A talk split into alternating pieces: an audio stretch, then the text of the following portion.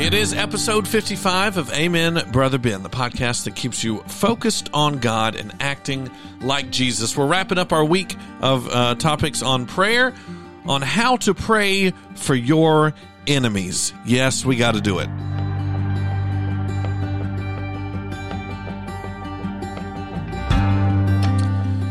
Yeah, I know. You would rather cuss at your enemies. You would rather throw things at them. You would rather mock them on social media and uh, talk about them behind their back. But that's not what God wants us to do. We do have to act Jesus like. That's why we are Christians. By the way, if you ever have any comments for me, amenben.com. Don't forget to share this podcast with people in your life that you thought might like to, you know, get a, little, get a little few minutes of Jesus in their, their morning or their evening or whenever they decide to listen. Uh, amenben.com uh, gets them all the contact info, social media, and whatnot. Um, so pray for your enemies. It's something we we're told point blank to do. Jesus tells us in Matthew chapter 5, he says, uh, You have heard that said, Love your neighbor and hate your enemy. But I tell you, love your enemies and pray for those who persecute you. And then he says this He says, So that you may be sons of your Father in heaven. See, when we do that, we are really acting like we are sons of the Father. We are really acting in the way that He would have us to act when we love our enemies and pray for those who persecute you. Jesus says it again in Luke 6:28. He says, "Bless those who curse you and pray for those who mistreat you." Now, this has been taken out of concept out of context uh, quite a few times and twisted to whatever makes us feel good. Uh, but the thing about doing this is, I'll tell you this: whatever you're thinking it is, it's it's not as easy as that. Whatever you think that you have to do, whether it's easier for you to um, ignore this totally, yeah, that that no, don't do that. It's harder than that, right?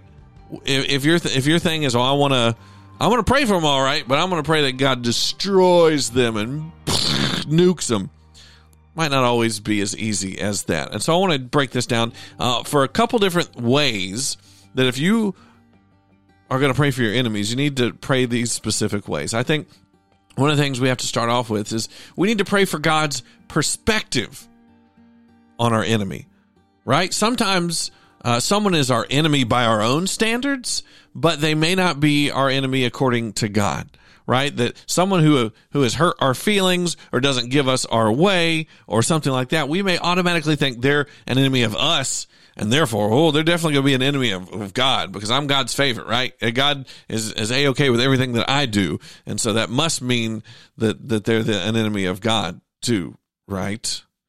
Well, we must be humble enough to pray that our view of that person be turned into His. If they are indeed an enemy of God, if they are indeed an enemy, because by the way, you you you come up against and you call out one of my kids, one of my family members as uh, as your enemy, you're probably going to be my enemy too. So I get that that there's a little bit, but what happens when you've got two children of God that call each other enemies?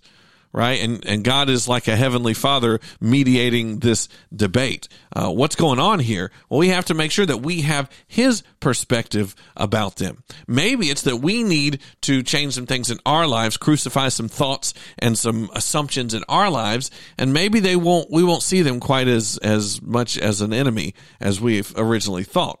Uh, so we need to make sure that we pray when we're praying and we sit down to pray for our enemy.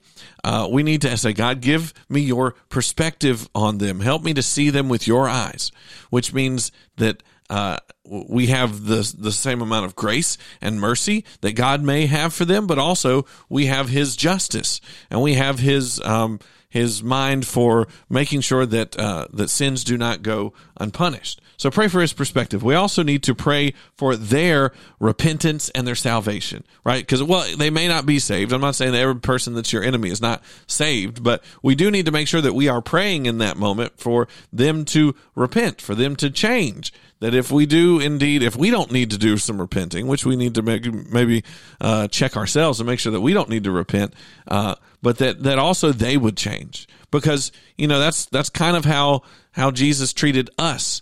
Jesus prayed for our repentance and our salvation uh, because uh, the Apostle Paul reminds us that while we were his foe, while we were his enemy, still he died for us.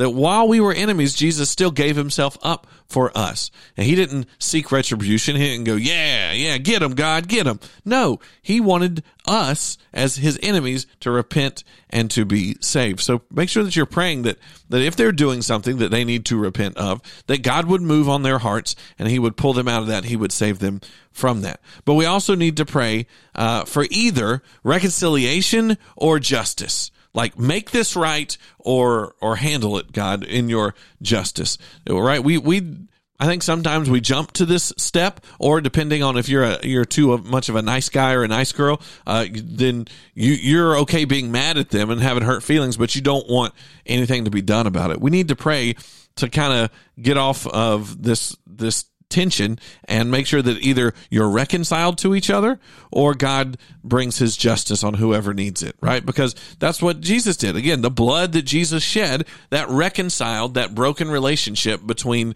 God and us and turned us from an enemy into uh, his children. Uh, so, so that same blood can do the same thing for us and our own enemies and, and other enemies of God. So we need to pray for that, that reconciliation. But I get it. Sometimes those people aren't having it. Sometimes your enemy is your enemy and, and they have decided that. And so that's where you turn to, again, this is where some people go, well, you just need to bless them. I'm like, yeah, there's a blessing though. A blessing can sometimes mean, Lord, take everything from them. Don't you think, like even Job, who lost everything, it wasn't because he did anything, he was anybody's enemy, right? But Job lost everything and yet he was still blessed out of that. That sometimes the hardest things, uh, the most loving things that happen in our life come out of uh, consequences, come out of discipline. And so sometimes it, the loving thing for you to do is not to say, Lord, don't, don't let them get the consequences of their sin. Lord, just, I just want to just love them just just you know be just get make them happy lord. I pray that they're happy. No. If they're an enemy of you and an enemy of god they don't need to be happy. So you need to pray uh, some of the prayers that like for instance uh, king david prayed uh, in psalm 58 he said oh god shatter their teeth in their mouths O Lord, tear out the fangs of the lions. May they vanish like water that runs off. When they draw the bow, may their arrows be blunted. There, the Psalms are chock full of these prayers that you can pray against your enemies where you're like, hey, turn their attacks back on them. Because, and that's, some of you feel bad for praying that. Don't feel bad for praying that. Because if they're against God, then you should be praying for Him to do that, for Him to move in that way. So the, the key, I think, is always pray in the spirit, right? Always, cause, cause I know some of you are going, well, what if I miss it? What if I'm praying that God breaks the teeth out of their mouths of someone that is not my enemy? I don't want that to, so I'm just going to not. Well, listen, when you're praying in the spirit, letting him guide you in what you pray, then you don't need to worry about that. You don't need to worry about praying the wrong thing. Even if you're seeking for to that to be the right thing, God's not going to answer a prayer that he doesn't need to answer. God is still sovereign. He's still in control. So you can be set free that even if you pray some things maybe in anger, God's going to go, "Okay, I understand I understand what you mean there, but uh I'm not going to do that." Right? God we're, we do not have control over God in that way. So pray the way God is leading you to pray and make sure that you pray for your enemies. Pray that you see them the way God does, that you don't dehumanize them and demoralize them like we see so much in, in politics and some of the things that we're seeing in our world today, but that we would pray for them that they would be in tune with God, that they would be pulled back to God so that we can be enemies no longer. And also, while you're at it, thank God for what he's done in his grace and his mercy while you were his enemies as well. That's Amen, Brother Ben, for today and this week. See you back next week with some more. Um, AmenBen.com if you need me. God bless you. Love you. We'll see you soon.